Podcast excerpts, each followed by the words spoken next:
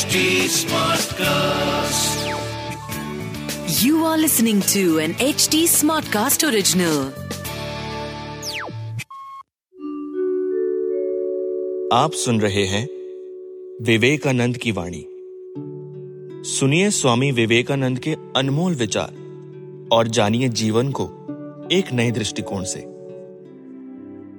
मानव शरीर के बारे में स्वामी विवेकानंद कहते हैं मान्यता के अनुसार प्रत्येक व्यक्ति के तीन भाग होते हैं। शरीर, आंतरिक अंग या मन, और उसके अंदर आत्मा।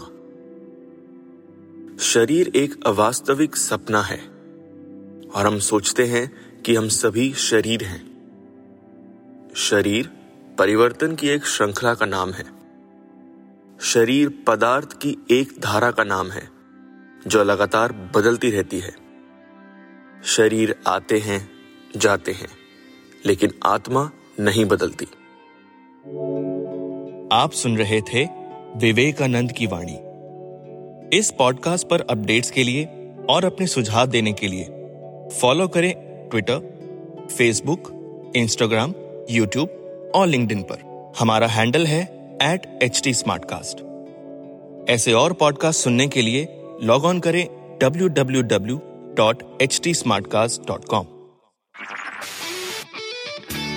This was an HD Smartcast original. HD Smartcast.